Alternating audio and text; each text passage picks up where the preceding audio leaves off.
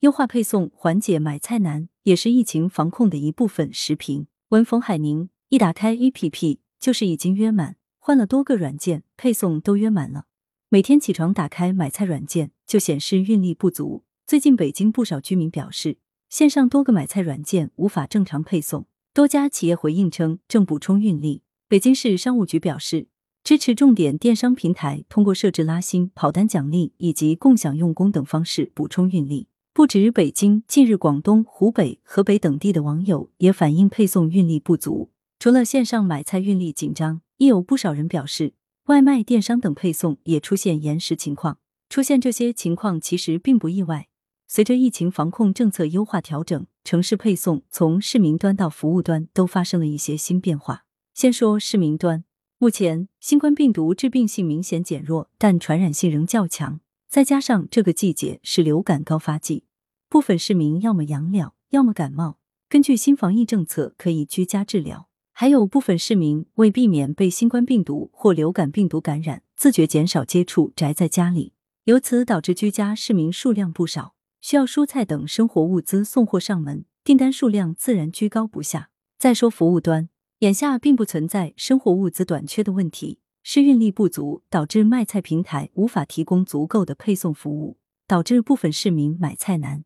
运力不足也是源于部分配送员或养了或患感冒。只能自我隔离或治疗，无法正常工作。外卖、电商等配送延时，原因基本上与卖菜平台的情况类似。众所周知，吃饭问题是最大的民生问题。居家市民遭遇买菜难，虽不至于带来饥饿问题，但也影响生活质量。在新十条实施后到新冠感冒大流行结束前的这段时间，都可能存在市民买菜难与平台配送难等情况。从某种意义上说，保障居家市民生活质量不打折扣，能正常买菜，也是疫情防控工作的重要组成部分。只有让居家市民买菜无忧、生活无忧，感染新冠病毒的人才能安心居家治疗，减少对发热门诊的压力，也才能支持更多市民居家减少社会面接触，降低感染风险和疫情峰值。这也是为疫情防控做贡献。所以，从卖菜平台到街道、社区，再到有关部门。都因为市民买菜提供有力保障。对于各大卖菜平台而言，这也是争取消费者重塑竞争力的一次难得机遇。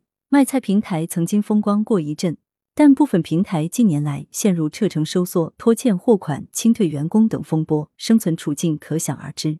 而最近居家市民线上买菜需求激增，对于卖菜平台而言是崛起的一次重要机遇，可通过更优的价格、更及时的配送。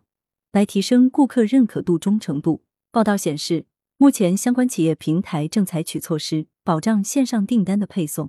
这种积极姿态既能保障市民生活，也能为自身形象加分。此外，笔者以为，各地街道社区也应该发挥自身作用，为辖区居家市民提供代购蔬菜等服务。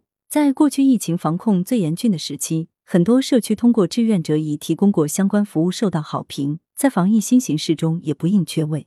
当然，有关部门的宏观指导和调控也格外重要。比如，北京市商务局鼓励重点电商平台按照日常三至五倍加大备货量，要求前置仓等保供场所应开尽开，支持重点电商平台以多种方式补充运力。这种指导和部署很及时。但由于新冠加流感可能会存在数月，各地在生活物资保供、配送等方面，还要把春节等因素充分考虑在内。来源。羊城晚报羊城派图片视觉中国责编张起李媚妍校对朱晓明。